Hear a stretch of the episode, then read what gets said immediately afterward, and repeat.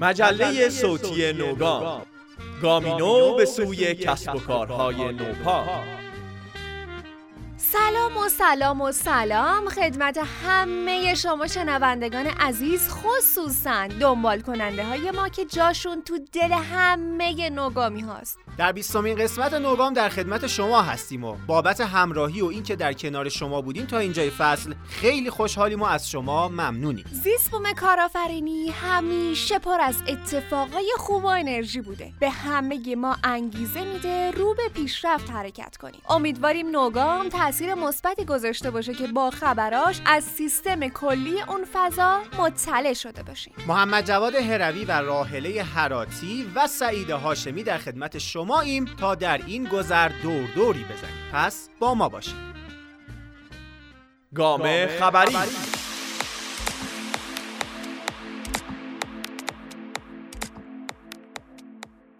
گرد همایی شرکت های دانش بنیان و استارتاپ های صنعت نفت و ارائه نیازهای فناورانه با بازدید معاون علمی و فناوری رئیس جمهوری از نمایشگاه این رویداد بعد سه روز به کار خودش پایان داد و بیش از 2500 شرکت و استارتاپ فعال در حوزه نفت حضور داشتند. از عایدات این رویداد که با حمایت معاونت برگزار شده بود، چیزی حدود 270 قرارداد با هدف پاسخ به نیازهای فناورانه صنعت نفت بین شرکت های دانش بنیان و شرکت های بزرگ و پیمانکاران صنعت نفت به مرحله امضا رسید و کلی از دانش بنیان ها و استارتاپ ها آخرین دستاورداشون رو نشون دادن. آقای ستاری گفتن رویدادهایی مثل این می‌تونه باعث تحول و تغییر نگرش تو صنعت نفت بشه. و خب این تحول چرخ موتور محرکه کشور رو می‌تونه به گردش بندازه. اصلا همین زیستبوم دارویی رو نگاه کنین چقدر خوبه؟ چون تسهیل در پذیرش محصولات دانش بنیان درش وجود داره. شما هم یاد بگیرید چهار کارگاه آموزشی و پنج پنل تخصصی بخشهایی بود که برای 1070 ثبت نام کننده به عنوان رویدادهای جنبی در نظر گرفت. تفاهم نامه هم بین پژوهشگاه صنعت نفت و شتاب دهنده آیتک در بخش پایانی این رویداد جا گرفت. خوبی دیگه ای که داشت این بود که شرکت های دولتی و پیمانکارا هم به هم فکری و بررسی برای چارجویی چالش های خودشون با شرکت های دانش بنیان و فناور نشستن که این اعتماد و پذیرش یعنی رشد و به قول دکتر ستاری خلاقیت باید بر تفکر سنتی حدود 100 ساله در صنعت پیروز بشه و مورد تایید قرار بگیره.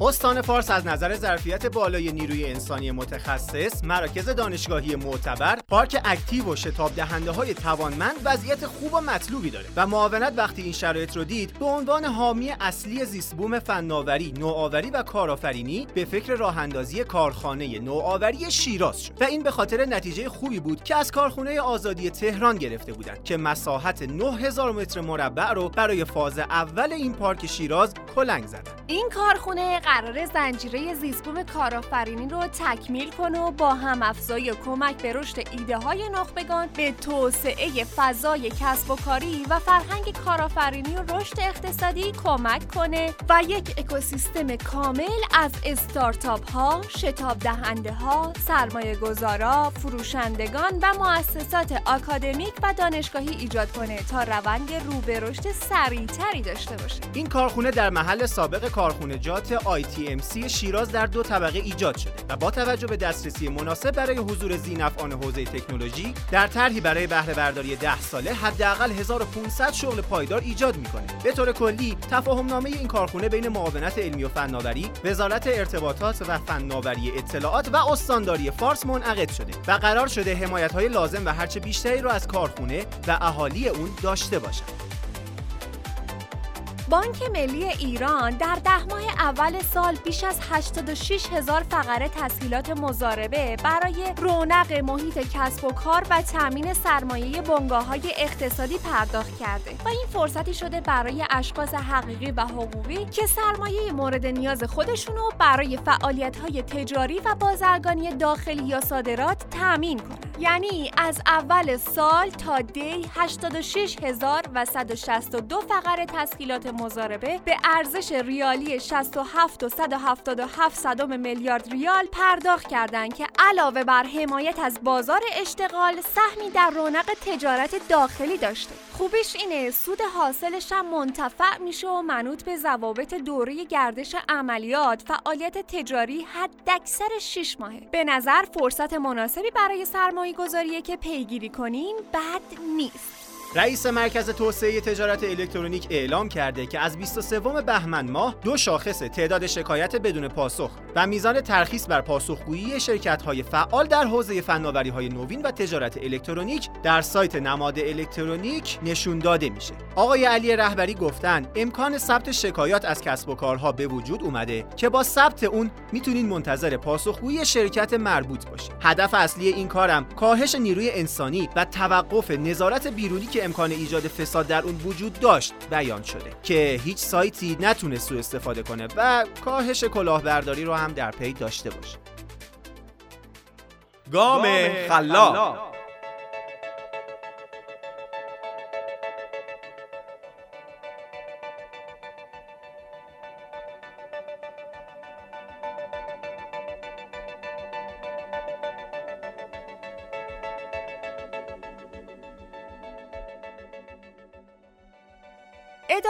ارتباطات و امور بین الملل بنیاد ملی بازی های رایانه ای با هدف توسعه مرکز رشد بازی سازی و توانمندسازی بازی سازان و پیوند تیم های با استعداد به صنعت بازی فراخان منتشر شده و تیم های علاقمند با مراجعه به وبسایت انستیتوی ملی بازی سازی نسبت به تکمیل کاربر درخواست استقرار در مرکز رشد اقدام کنند. مهمترین خدمات حمایتی از بازی سازان یک فضای کار رایگان دو خدمات منتورینگ تخصصی رایگان در بازه های هفتگی. سه معرفی و جذب سرمایه گذاران تخصصی بازی سازی چهار خدمات تسهیل نظام وظیفه با پروژه های جایگزین. پنج تسهیلات معرفی به واحدهای فناور ساختار همگرا. و ششم دریافت پروژه های اقتصادی از صنعت و واگذاری به تیم ها تا پایان روز جمعه 9 اسفند می‌تونید درخواست هاتون رو بفرستین و تا 12 اسفند به تمامی درخواست ها پاسخ داده میشه. اینم بگم که فردی یا گروهی فرقی نمی‌کنه. می‌تونین درخواست بدین. مرکز رشد بازی سازی رو هم در آدرس irangdi.ircg.ir می‌تونین بخونید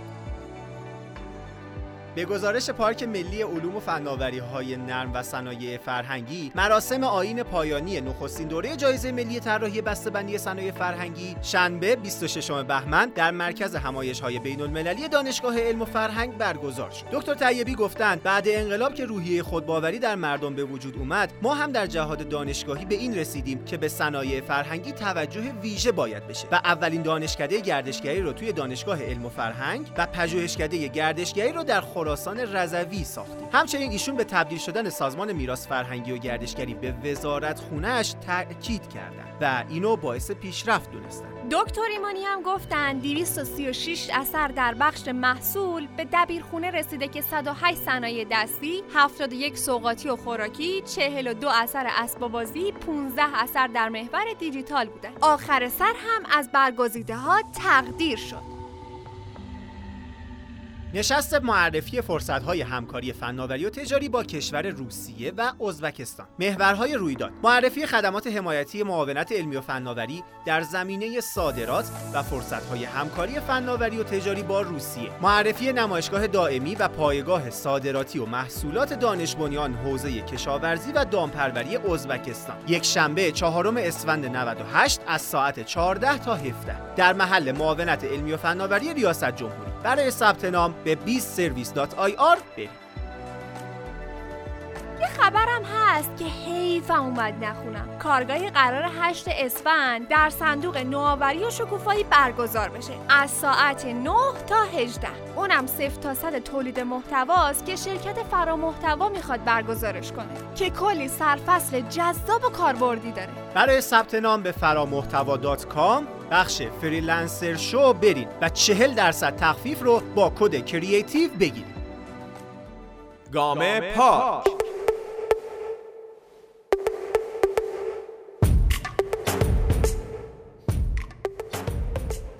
رویداد از نو بانوی نوآور با حضور دکتر حمیدزاده مهندس سجادی دنیری و خانم سیدزاده معاون توسعه منابع انسانی استانداری سیستان و بلوچستان و جمع کثیری از خانم‌های کارآفرین منطقه از ساعت 15 تا 20 سیوم بهمن ماه 98 در تالار اجتماعات پارک علم و فناوریمون برگزار شد. توی این رویداد خانم‌هایی که در زمینه کارآفرینی و خود اشتغالی تلاشی کرده بودند و یا حتی قدمی برداشته بودند اومدن و انتقال تجربه کردند و درد دلاشون رو گفتن. و در آخر بعد از اینکه پنل چالش های کارآفرینی بانوان در صنایع دستی استان با حضور بانوان خلاق و کارآفرین برگزار شد دوستان حاضر در مراسم به شبکه سازی و حتی تهاتر پرداختند. همچنین با حضور خانم دکتر حمیدزاده و آقای مهندس نیری مجتمع کارگاهی فناوران سه هم افتتاح شد که ایشالله دستشون خیر باشه.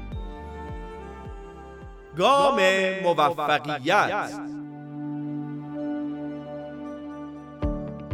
استارتاپ دیگ یک گردآورنده خبر بود که در صفحه اول سایتش اخبار جذابی از حوزه های مختلف دستبندی می‌کرد و در اختیار کاربرا قرار می‌داد. آخرین نسخه این سایت 31 جولای 2012 راه اندازی شد تا قابلیت پشتیبانی از به اشتراک گذاری داده ها روی دیگر پلتفرم های اجتماعی مثل توییتر و فیسبوک رو داشته باشه. جی ادلس، کوین رز، تس ویلیامز، گری و مایکل اوکانر مدیر عاملان این استارتاپ 8 ساله بودند که همونطور که فهمیدین در رسانه های اجتماعی کار می‌کردن. ولی خب تحلیل رقبا مسئله مهمیه که در این استارتاپ رعایت نشد. این سایت امکان رای به محتوا داشت و ماهانه 3.8 دهم میلیون بازدید به صورت میانگین داشت. و جالبه بدونین سال 2008 ارزش سایت 160 میلیون دلار برآورد شد. اما چه شد که کفگیر دیگ به ته دیگ خورد؟ فیسبوک و توییتر که روی کار اومدن و همه گیر شدن و کاربری جذابتر و راحت تری داشتن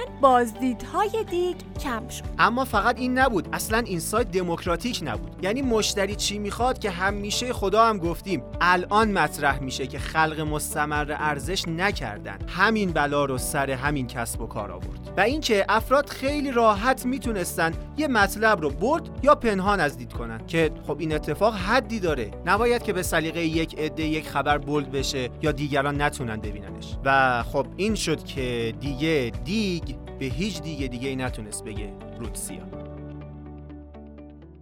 گام تجربه.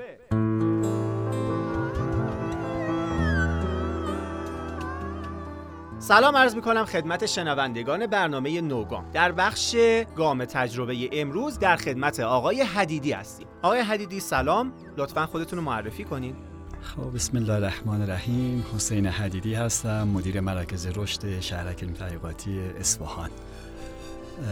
رشته تحصیلی من هم شیمی بوده و بعد کارآفرین توسعه خوندم ولی اینها رزومه من نیست. رزومه من اینه که به حال 26 سال تو حوزه کارآفرینی افتخار این داشتم که شکست ها و موفقیت دیگران رو شاهد بودم. می‌تونم بگم که با شکست هاشون غمبار شدیم با موفقیتشون شاد و خوشحالیم که تو این حوزه زندگیمون رو پشت سر گذاشتیم. زمینه کاریتون رو الان برای توضیح خب الان زمین کاریم برخلافی که مسیر زندگیم بود. قرار بود هیچ پست دولتی نداشته باشم. قرار بود که اصلا کار دولتی وارد نشم. ولی اون استا کردیم که بالاست استا کردیم که بالاست تشخیص میده که نه شما باید باشید. من قرار بود که بیام با اون شیمی که خوندم با اون کارآفرینی که بعد ادامهش دادم برم خودم یک کسب و کاری رو سازماندهی بکنم. چون از اولم اون که وضعیت خانوادگی ما خوب بود. وقتی می‌رفتیم فوتبال دوغ درست می‌کردیم میفروختیم. تو مغازه اقتصاد خانواده رو کار می‌کردیم. تا زمان دانشجویی. حتی یادم وقتی که دانشجو هم شدیم پدر بزرگوار برگشت گفت که بین خوی بزرگتون بدهکارین. چون داره مغازه میگردونه تامین هزینه می‌کنه. شما باید یه جوری تامین کنیم. ما تا آخرین روز دانشجویی هم تو مغازه داشتیم کار می‌کردیم. ولی دست روزگار بعد از تحصیلات اومدیم تو شغل دولت. شاید امروز من کارآفرین نشدیم ولی در جهت حمایت و حامی بودن کارآفرینی زندگی رو گذروندیم. و توی این مسیر افتخار می‌کنیم تا کنون با پنجاه هزار انسان کارآفرین که دارای شکست ها و موفقیت بودن از نزدیک در جشنواره‌های مختلف در شهرک علم در قالب وایلای فناور و در قالب افراد فعال تو این حوزه افتخار داشتیم که از نزدیک باشون کار بکنیم و فکر می‌کنم این رزومه بدی نباشه تا بار گفته چند سالی که توی مرکز رشد کار می‌کنین و تا به حال چه پستایی داشتین؟ من قبلا سازمان پریشهای نیو بودیم ولی با توجه اینکه پارک علم و فناوری از سال 81 سازماندهی شد در ادغام سازمان پریشات و مراکز استانی به شهرک تحقیقات اصفهان اضافه شدیم و سال در واقع 31 مرداد سال 81 از اون روز با دوره رشد مقدماتی عنوان کارشناس مسئول وارد شدیم. بعد به ترتیب وارد سرپرستی دوره رشد مقدماتی مدیر مرکز رشد معاون اجرایی مدیر پشتیبانی. و از سال 84 به طور متمرکز تا این لحظه مدیر مراکز رشد شهرک تحقیقاتی هستم. و همیشه با واحدهای فناور در روی رشد مقدماتی و رشد کار کردیم و وظیفه اصلیمون این بود که کمک کنیم این صاحبان ایده که در قالب یک تیم وارد شدن به صورت یک هویت حقوقی کسب و کار کسب و کار خودشون رو توسعه بدن و در واقع ما در ریسکشون شریک بشیم و اونها پولدارهای علمی و سالم جامعه ما باشن. و این فکر کنم توفیق بزرگی است که خداوند نصیب بنده کرده. نمی‌تونم بگم چقدر موفق بودیم ولی می‌تونم بگم اپسولینی در موفقیت های این افراد تاثیر داشتیم و بیشتر از اون اصطلاح تأثیر گذاری من فکر می‌کنم این زندگی کردن با اینها بود. دل به حرفشون دادن راهنماییشون کردن شبکه ایجاد کردن که انشالله در ادامه صحبت ها که اینها چه المانهایی هستن رو حتما بیشتر باز می‌کنم. تیم هایی که می‌خوان به مرکز رشد وارد بشن اونها رو چجوری ارزیابی می‌کنید اصلا از نظر شما یک تیم برای اینکه بخواد وارد مرکز رشد بشه باید چه ویژگی هایی رو داشته باشه؟ من بیشترین حالا در ابتدای رزومه هم گفته بودم ادامه تحصیلم تو مقطع کارشناس ارشدم تو یه کارآفرینی توسعه بوده. با اون علاقه که داشتم و زمینه فنی که داشتم. خب یه سری مباحث رو به صورت تجربه به دست آوردیم. یه سری مباحث هم با صورت آکادمیک هم. این هم وقتی رفتیم چون بعد از کار کردن رفتیم ادامه تحصیل ادامه دادیم به این چارچوب فکری رسیدیم. من اولین کاری که می‌کنم معمولا سعی می‌کنم یه آنالیز شخصیتی از مخاطبم داشته باشم. چطور چگونه؟ اول از همه در مورد ایده و صحبتش که وقتی برای من تشریف می‌کنه من سعی می‌کنم تعامل باش ایجاد بکنم. در این تعامل دنبالم که احتمال سازی متقابل به وجود بیاد. نکته سوم این قصه دو قسمت که تاول دارم. یکی گفتم تعامل است دو احتمال سازی نکته سوم اینه که برای اینکه بتونیم به یک سرانجام مشخصه برسیم شناخت واقعی رو از همدیگه به دست بیاریم. آنالیز شخصیتیش رو خیلی دقت می‌کنم. مثال می‌زنم. توضیح کارآفرینی به نظر من اینه که آدمی قدرت تصمیم گیری داره یا نه. احساس کنم اون تیم با این ایده اومده. قدرت داره صاحب دغدغه هست. قدرت انعطاف پذیری و تغییر رو داره که بتونیم بر اساس این صحبت ها به هدایتان چیز باشه. خیلی افراد اون مقطع ورودشون خب خودشون رو صاحب یک ثبت اختراعی میدارن یا ایده ای رو می‌دونن احساس می‌کنن که الان بگه چی میشه تمامی داشت لو میره و دیگه چی نداره. بی اعتماده بنابراین اونجا ما سعی می‌کنیم که خیلی وارد جزئیات فنیش نشیم.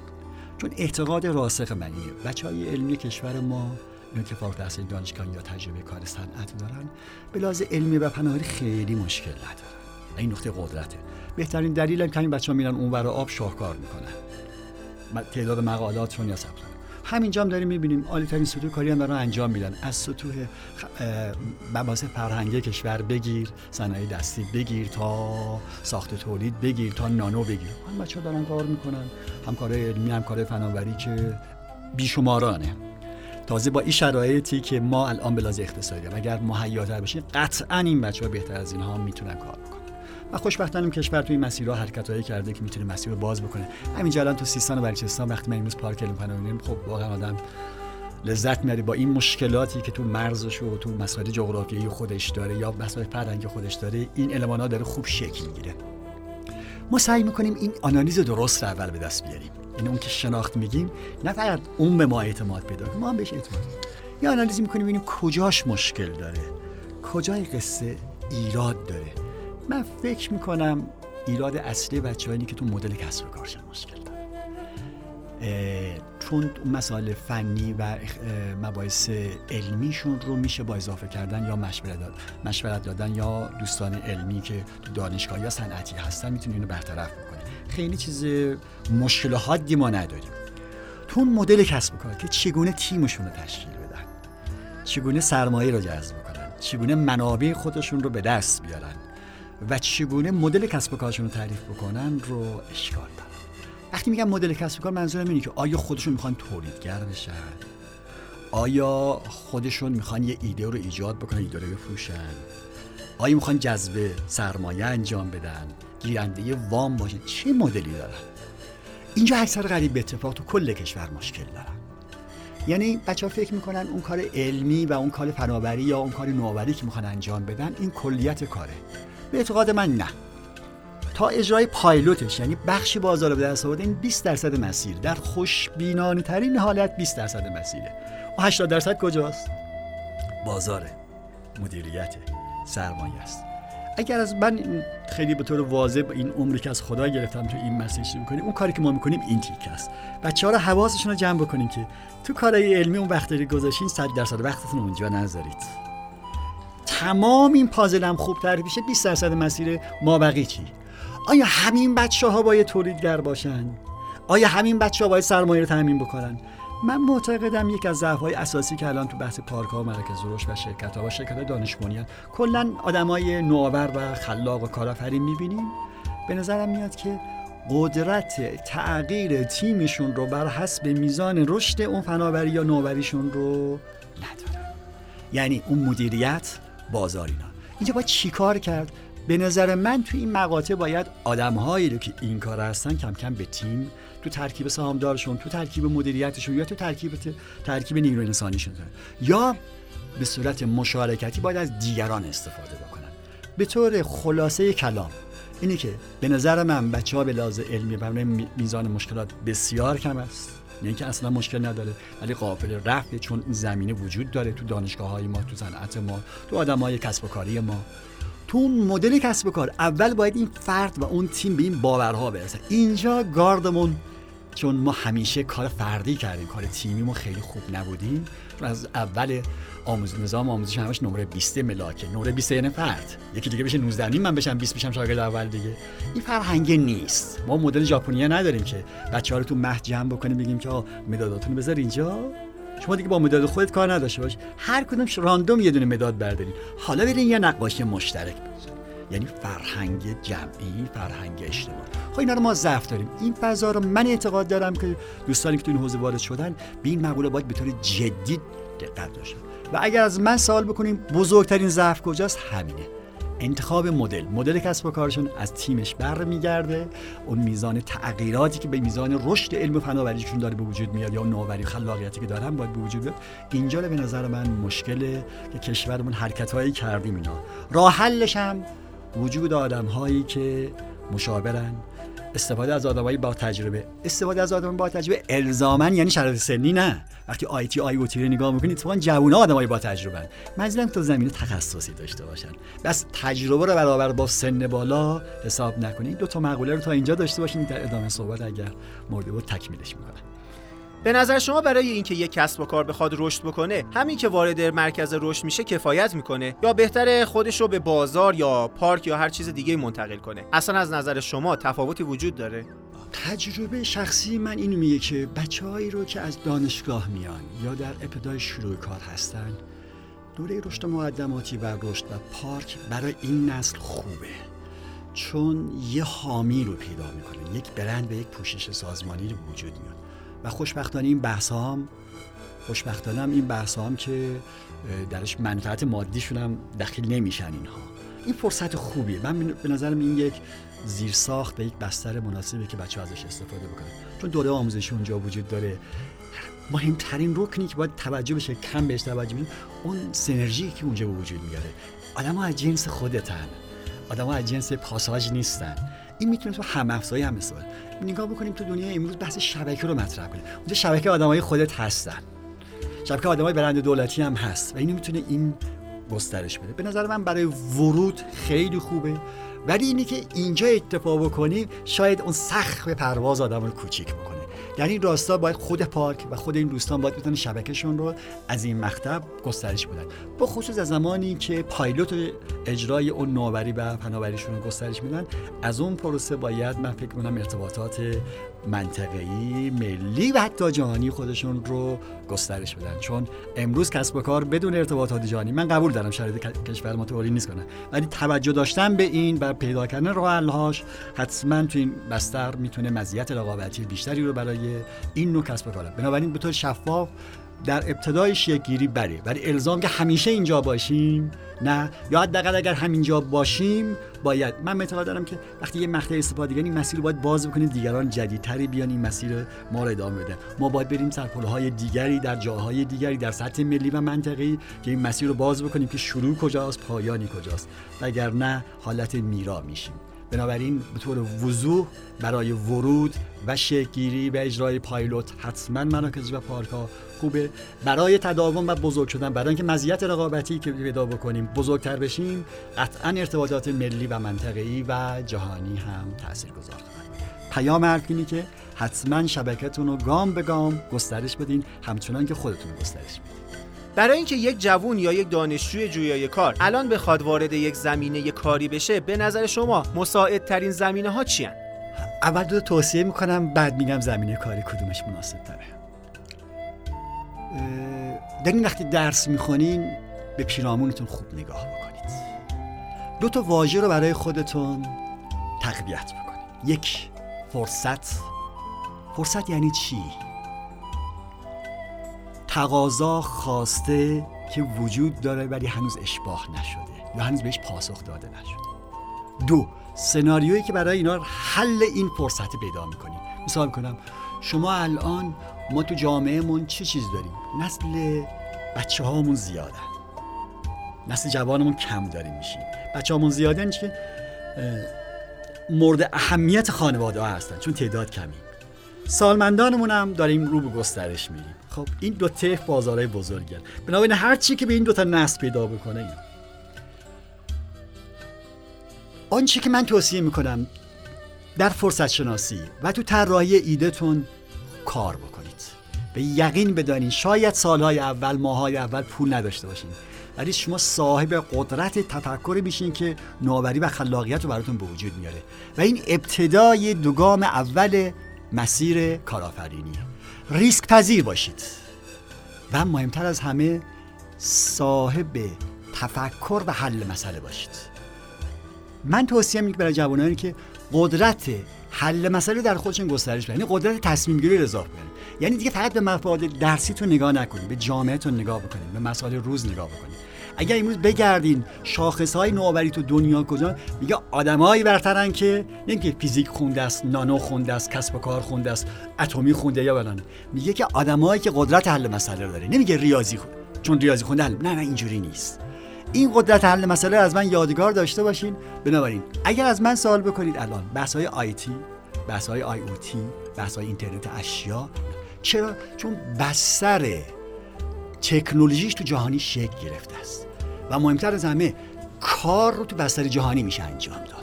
شما می‌تونید اینجا هم با میل کردن و با این شبکه های اجتماعی ارتباطات ایجاد بکنید بنابراین اینجا اینکه کارخانه ایجاد بکنی اتاقهای کوچک که صاحبان فکر اون پولا رو دارن. با یه خاطره این قسمت رو به اتمام میرسونم.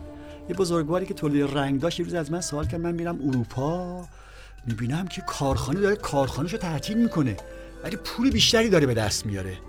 گفتم خانم من متوجه نشدی چرا این اتفاق داره میفته؟ گفت نه.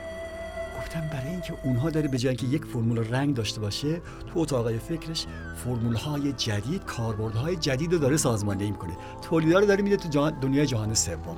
اینی که حساب می‌کنه که کارخانه تولیدش رو تعطیل کرده این آلودگی دیگه ایجاد نمی‌کنه آلودگی به جهان سوم داره منتقل می‌کنه ولی اون اتاقای فکرش براش به جای یک محصول این تا محصول با فروش دانشمندی یا لایسنس و یا در واقع تکثیر کارخانه در جاهای دیگر پولهای انبرابری به دست میآوره. و این میشه که در واقع به جای که دارای مشهود داشته باشه دارای نامشهود خودش رو داره گسترش میده که بیس اولش نیروی انسانه. این اون پیامی بود که برای جوانان داشتم. زمان پولدار شدن شما به واسطه توان علمی. ولی توان علمی که مدرکه نیست. و اون آوردن تو فضای کسب کار. کسب کاری که شما جوان ها بهتر از امثال بنده می‌شناسیم کجاست می‌تونه خود بنابراین من دو تیپ رو مورد خطاب قرار میدم. یک اگر تو بازار می‌خواین قرار بدین بچه ها و بزرگسالان خوب تون دارین جوانان هم بازار بزرگی هستن. بستگی به اون محور فناوری و خلاق یا فناوری رو که انتخاب می‌کنین می‌تونین این چیزی انجام بدین که به نظر من آیتی و آیوتی یعنی همون اینترنت اشیا الان یه زمینه کاری بزرگی هستن.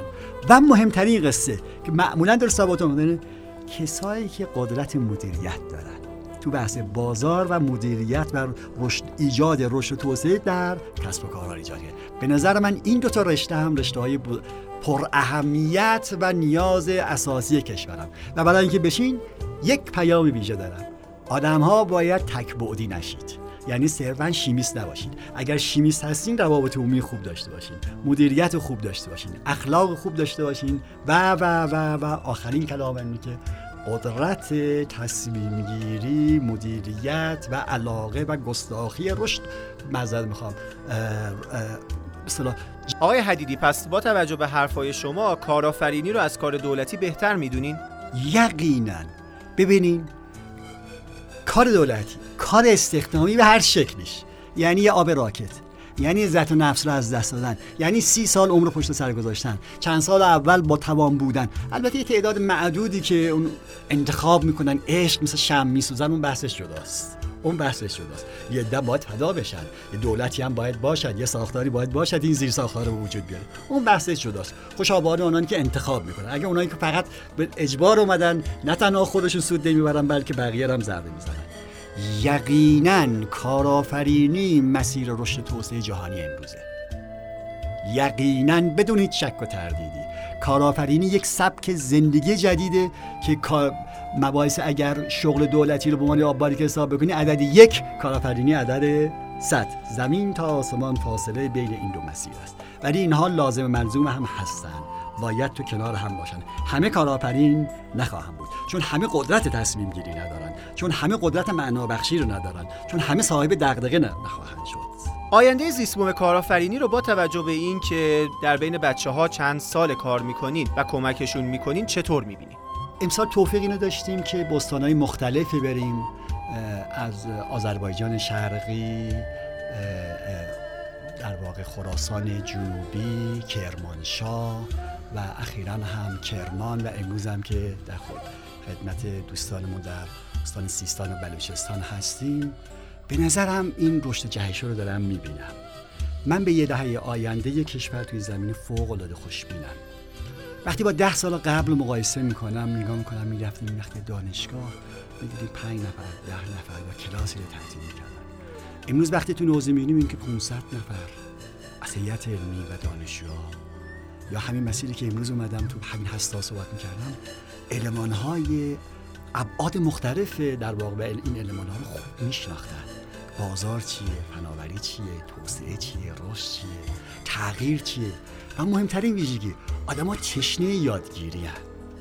یعنی نشون میده که به اون سبک زندگی که رشد و توسعه رو در بر بگیره و تو مسیر کشورشون هم نقش آفرینی بکنن رو به نظر من آگاه ترن بنابراین من آینده رو بسیار خوشبینم تو این قصه.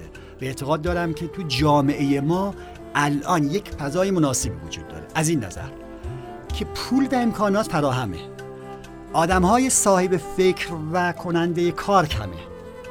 این فرصت طلایی که بچههایی که تأثیرات علمی دارن یا دارای دانش های روزی هستن می‌تونن تو این فضا خودشون قرار بدن. من بهشون قول میدم.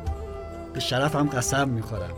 به تمام تجربه زمین پولدارترین نسل که می‌تونیم تو کشور شاهد باشیم که از هم سالم باشن و هم گذار باشن دوستانی که تو این حوزه دارن وارد میشن و تو این حوزه دارن صاحب سبک میشن صاحب شغل میشن و یقینا هم پول سالم و هم پول بیشتر و هم امکانات و هم در جهت رفع نیاز کشور اقدام خواهند کن و قطعا جایگاه قدرتی قدرتمندی در کشور به دست میارن شما امروز لطف کردید و مهمون پارک ما بودید. به نظر شما استان سیستان و بلوچستان در کجای زیست بوم کارآفرینی جا داره؟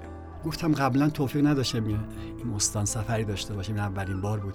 و همیشه تو این سفاره که رفتم یک دو روزه رفتم ولی اینجا رو من تو مسیر قرار بود بریم چابه ها دوستان امن کردن و بر ما در واقع دیکته کردن که این قسمت زاهدان هم بیایم. و این توفیقه برای من.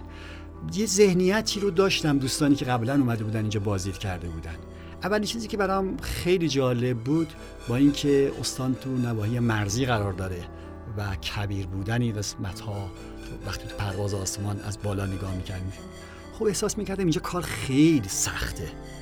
ولی وقتی که اومدم پایین از هواپیما وقتی مسیر رو اومدیم و با دوستانی که توی مسیر کار کردن دیدیم یه تعداد کمی از دوستان پارک فناوری دارن سازماندهی می‌کنن. و ظرف ده سال اخیر خصوص سه چهار سال اخیر جنش بزرگی رو داشتن. همجور داشتم سال جواب این یک دو سال اخیری که با دوستان صحبت می‌کردم احساس می‌کنم که دوستان خوب انتخاب کردن. یعنی احساس اینجا استان صنعتی نیست. بنابراین استان خلاق صنایع دستی و فرهنگی دارن کار می‌کنن. و به نظر من بین انتخابشون باید تحسین کرد اینها. تو جایگاهی هم که تو منطقه قرار داره به نظرم در کنار دانشگاه و بقیه ارگان های دولتی اینجا قرار گرفتن و این محیط مناسبی رو تو اکوسیستم فراهم کردن. از هیئت علمی ها باشن دانشگاه ها باشن خود پارک علم فناوری باشن و این جوان ها و فارغ التحصیلا و صاحبان سبک زندگی کارآفرینی تو کنارشون باشن. به نظر من موقعیتی که من در کمتر استانی همچین وضعیتی رو دیدم که این المان ها اینقدر نزدیک به هم قرار داده بنابراین من مطمئنم که دوستان با این کاری که دارن می‌کنن این رشدی که داشتن قطعا آینده بهتری رو برای منطقه رقم خواهند زد. ما هم برای همین مطلب اومدیم که اگر بتونیم به دوستان کمک بکنیم و افتخارمون اینه که اگر راهنمایی و کمکی و یا تجربه ما داریم این دوستان انتقال میشه و وظیفه اینه که این دو روز اخیر آینده رو در همین راستا در خدمت دوستان استان سیستان و بلوچستان هست. تا اینجا کار ازتون خیلی ممنونیم. آقای حدیدی شما که تخصصتون توی بحث تجاری سازی کسب و کار هاست به نظر شما نکات کلیدی برای کسایی که می‌خوان کسب و کارشون رو به سمت تجاری سازی ببرن چیه؟ خب این سوال خیلی دقیقیه و یکی از چالش های جدی کشورمونه پارک علم فناوری اصلا اومدن که این حلقه این تجاری سازی رو در واقع سازماندهی بکنن. ولی آیا یک ساختار دولتی و یک تفکر دولتی می‌تواند این مسیر سازماندهی بکنه؟ من معتقدم که ما فقط اون شرایط رو داریم مهیا می‌کنیم. اون پوشش سازمانی و برندمون رو داریم در اختیارشون می‌ذاریم. تو این راستا اون نکته ای رو که دو چند قسمت قبل بهش اشاره کردم که وایدای فناور یا نوآور ما کجا مشکل دارن مدل کسب و کار همین تو مسیر تجاری سازی همین مشکل ما داریم. همون تو اون سبک مدیریتی ما این مشکل داریم هم تو فناور. من در واقع این اکوسیستم رو اینجوری می‌بینم. وایدای فناور وایدای نوآور و اون ستادی با هم دارن کار می‌کنن. اینا رو زیر یک چتری به عنوان چتر فناوری می‌دونم که یه بخش کوچیکش دولتی یه بخش بزرگش این وایدای فناور بنابراین اگر از من بخوام اون تجربیات خودم رو در اختیار دوستان قرار بدم که تو مسیر تجاری سازی کجاست دوستان بازار رو باید خوب شناسایی کن تو مسیر تجاری سازی دوستان یه این آقا من این مسیر خب این یه بازار به عنوان مثلا آ میلیون تومنی رو در بر می‌گیره. و قیمت تمام شده ها مثلا یه قیمتی به نام بی هست مثلا 5000 تومن فروش من 7000 تومن. خب همینجا مشخصه که این میلنگه. یه بازار چند میلیونی. خب من چند درصد این بازار می‌تونم به دست بیارم؟ من معتقدم که اینجا کارهایی که انتخاب میشه باید حجم بزرگتری رو پوشش بده. بزرگ باید فکر بکنیم کوچک باید شروع بکنیم ولی همین حالا باید شروع بکنیم. تو مسیر تجاری سازی باید زیر ساخت های مناسب این بزرگ شدن رو فراهم بکنیم. اکثرا اینجا مشکل داریم. فکر می‌کنیم ما با تیم کوچیک خودمون دولت هم همش برای من فرش قرمز ایجاد بکنه. من مسیر تجاری سازی رو طی می‌کنم. به من وام بده به من پول بده به من مشا نه اینجوری نیست. یادمون باشه همه این کمک ها سیستم هایی که وجود داره تو این اکوسیستم اگر بخواد تاثیر گذاره بشه تاثیر معمولی رو داره شاید شما عدد 10 تونه برسونه به 100 ولی عدد 100 که براتون معیار نیست. تو این عددها باید به سمت میلیون و میلیارد باید سازماندهی بکنید منظورم اینجا این عددها مبلغ میلیون تومانی بوده. عددها به تومن اینها. بنابراین اگر توی این مسیر باشه باید تو بحث مدیریت بحث بازار بحث کسب منابع. من این منابع رو خیلی تاکید می‌کنم. تو تجارت سازی اکثر دوستان در شناخت منابع مشکل پیدا می‌کنن. من با یه مثالی قصه رو سعی می‌کنم باز بکنم. یه جوانی تو یکی از این نمایشگاه ها دوستان آذربایجان غربی از ارومیه یه جوانی بود یه میکرو خازنهایی رو کار کرده بود. یه بزرگواری که از دوستان ما هم هست یه روز رفت بازدید نمایشگاه بهش گفت که چیکار می‌کنی؟ گفت آره اینا رو من استفاده می‌کنم تو صنایع سیمان ولی فروشی ندارم اینها. خب این دوستان بهش گفت که من دوست آشنا دارم ارتباط برقرار می‌کنم. من خودم سازنده تجهیزات اون ساخت تولیدی سیمان هستم. شما که بحث های الکترونیکی داری می‌تونم اینجا بهت کمک بکنم. با یه چند ارتباط برقرار کردن در اولین قرارداد همین جوان یک میلیارد و دویست میلیون صاحب قرارداد شد. و این شیر بچه به قول من این شیر مرد تماس گرفت آقا من سهم شما رو چقدر باید بدم؟ اولا که این باید از این نظر میگم این شیرمرد چون درک کرده بود که این ضعف بزرگش ایشون با اون تلفن برطرف کرد. یعنی در واقع اون المانهای مدل کسب و کارش رو که اون ضعفی داشت اینجا این فرصتی که براش مهیا استفاده درست کرد. البته اون دوستمونم هیچ وقت ازش ریاد گفت این نوش جانت از شیر مادرم حلالتر باشه. من از این به کمک تونستم بکنم خیلی هم راضی هستم. ببینین اینا اون ابزارهای تجارت سازیه خب تو بیا ابزار تجارت خب من محصول تولید کردم چگونه بفروشم. با چه قیمتی بفروشم؟ با چه حاشیه سودی بفروشم من اکثر دوستان می‌بینم خب این محصول 30 درصد سود داره. بابا این 30 درصد خواب پولش چقدر میشه؟ میزان کاهشی که ارزش پول به خاطر بحث تحریما داریم که خود به خود 30 درصد شما صفری. اون دانش و جوانی که گذاشتی کجاست؟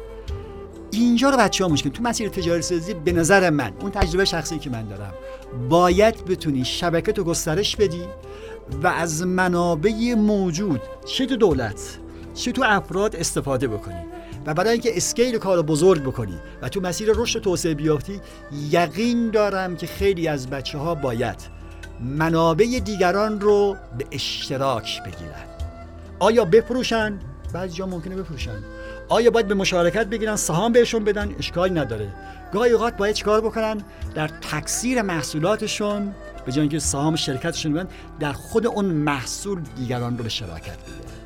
این عمری که از خدا گرفتم وایت که این نوع کارها رو کردن در زمان کوتاهتر و موفقیت های بالاتر به دست ولی اون دوستانی که وایسادن همه کار رو خودشون هماهنگ بکنن. با وام این کار بکنن با اینکه صاحبای رشدی بودن ولی به جای رشد عدد 100 عددهای 20 25 رو بیشتر نداشتن. یا به عبارت دیگر برای اینکه business 50 میلیارد تومانی داشته باشن یه business 5 میلیارد تومانی دارن. عملا این واحد از دید من 45 میلیارد تومن رو از دست داد که خیلی از واحدهایی که من باش نزد نزدیک کار بودم این ضعف بنیادی رو دارن. برای اینکه به این نکته تجاری سازی دقت ندارن. میگن که یک کیک ده کیلویی داشته باشم صد درصدش مال من باشد دنیای تجاری امروز این می‌گوید. کیک هزار کیلویی داشته باش ولی 20 درصد اون مال تو باشه. 20 درصد هزار کیلو میشه 200 درصد. حالا چند برابر حالت اول هستی؟ 20 برابر. این مدل فکری که باید تغییر کنیم مسیر تجاری سازی به نظر من اینه. ولی در غرب این اتفاق میفته چون شرکت های بزرگ میان شرکت های کوچیکی می‌خرن. یعنی کسب و کار اینجوریه. میان کل شرکت با نیرو و دانشش می‌خرن می‌برن این فضا رو که ما الان نداریم. بنابراین من اعتقاد دارم که باید منابع دیگران که بسیار نامحدود و زیاد هم هست تو جامعه وجود داره باید قدرت اینه قدرت به مشارکت گرفتن اینها رو داشته باشیم. این شاید کلیدی ترین واژه‌ای باشه اینه. من اسمشو می‌ذارم واحدهای فناور باید به سمت صنعت ساز شدن باید برم. این صنعت ساز شدن الزاما همه چیز رو به عنوان دارایی مشغول از خودمون به وجود بیاریم نیست. باید منابع دیگران رو ببینیم. من همه کارآفرینان دیدم که تونستن منابع دیگران رو به خدمت بگیرن. در زمان کوتاهتر جهش ها و رشد توسعه بزرگی داشتن. به عنوان آخرین کلام برای شنوندگان نوگام چه توضیحاتی داریم اولین حرفم اینه که امیدتون از دست ندید. برای اینکه امیدتون از دست ندید خودتون رو باور داشته باشید. چطور این بچه ها هر جا میرن موفقن؟ چطور همینجا وقتی فضا براشون مهیاترشون موفقن؟ دوستان توصیه من اینه که منتظر نباشین کسی براتون مهیا بکنه. خودتون رو باور بکنید بیاین وسط ضعفاتون رو جبران بکنید. در قالب تیم ضعفاتون رو جبران بکنید. ببین من یادمی الان نگاه بکنید ساختار فیزیکی من یادم لاغر اندام می‌کنن قرار نیست من آدم 200 کیلویی بشم که. اصلا شدنی هم نیست. شما هم قرار نیست همین ضعفانه در قالب تیم و شبکه بتونید ضعفاتون رو جبران بکنید. دنبالی نباشین خودتون همه ابعاد این کسب و کارهایی رو که تو حوزه کارآفرینی وجود دارین شما ممکنه یه آدمی باشین روابط خوبی داشته باشین. شما ممکنه تیم مدیریتیتون قوی باشه. قدرت اجرایی خوبی داشته باشین. یا برعکس اکثری بچه ها موارد علمی و پناوری خوبی رو دارن. ولی علمان های کسب و کار خوب ندارن. باید در تیمتون همجنس انتخاب نکنیم. معمولا همه آقایان میرن آقایان یا خانم این منظورم سفری نیست. همسن انتخاب می‌کنن.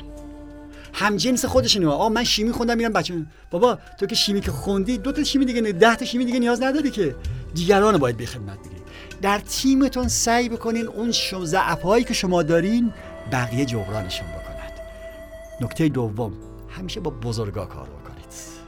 با آدمایی که بزرگتر از شما هستن. تو بزرگ شدن دیگران شما هم بزرگ خواهی شد. ما عادت داریم معمولا با آدمای کوچیک کار می‌کنیم و تو کوچیک کردن خودمون رو بزرگ می‌بینیم ضعفامون رو نمی‌بینیم. بنابراین همیشه در جا می‌زنیم و شکست دو تا نکته کلیدی دیگه توی این قسم مسیر دارم. همیشه اخلاق محور باشید. همیشه. یعنی رشوه ندهید رشوه نگیرید قوانین زیر پا نگذارید.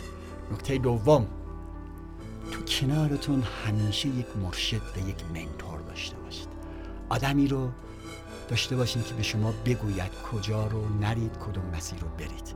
اگر این منتور رو یا این مرشد کنار خودتون داشته باشین من بهتون قول میدم از امثال بنده شما ان برابر جلوترین و خطاهای امثال بنده رو هم انجام نمی‌دید تکرار می‌کنم اخلاق محور بودن تو حوزه کارآفرینی و داشتن مرشد مرشد و مراد و منتور واژه کلیدی است که اکثرا از اون فرار می‌کنیم. چون همیشه موفقیت ها رو به خودمون نسبت میدیم شکست ها رو به عوامل جانبی. ولی تو اون مسیر ما معمولا شناخت واقعی به دست میاریم و ضعف رو پیدا می‌کنیم. معمولا ما حب ذات داریم و دوست نداریم که ضعف رو ببینیم یا کسی به ما بگوید. اون منتور ویژگیش اینه که این ضعف رو نشان می‌دهد و مسیرم نشان می‌دهد. دوستانی که تو این مسیر گام بردارن من یقین دارم که آینده روشنتری رو خواهند داشت. بنابراین وارد این مسیر بشوید. یقینا آینده از آن شماست. یقینا شما نسل برتر این جامعه خواهید تشکر می‌کنیم از شما آقای حدیدی. خیلی لطف کردین. امروز تشریف آوردین و ما رو مستفیز کردین. ممنونیم از شما شنوندگان. ادامه برنامه.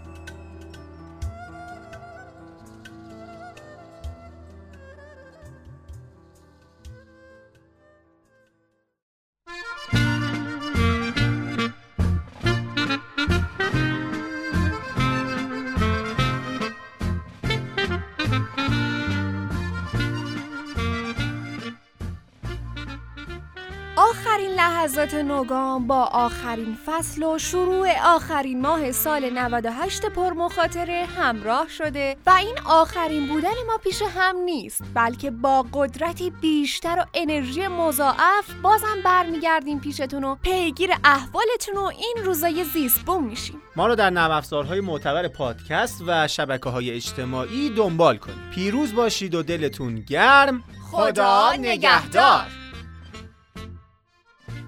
مجله صوتی نوگام. گامی نو برای کسب و کارهای نوپا. کاری از دپارتمان تولید محتوای ایمان.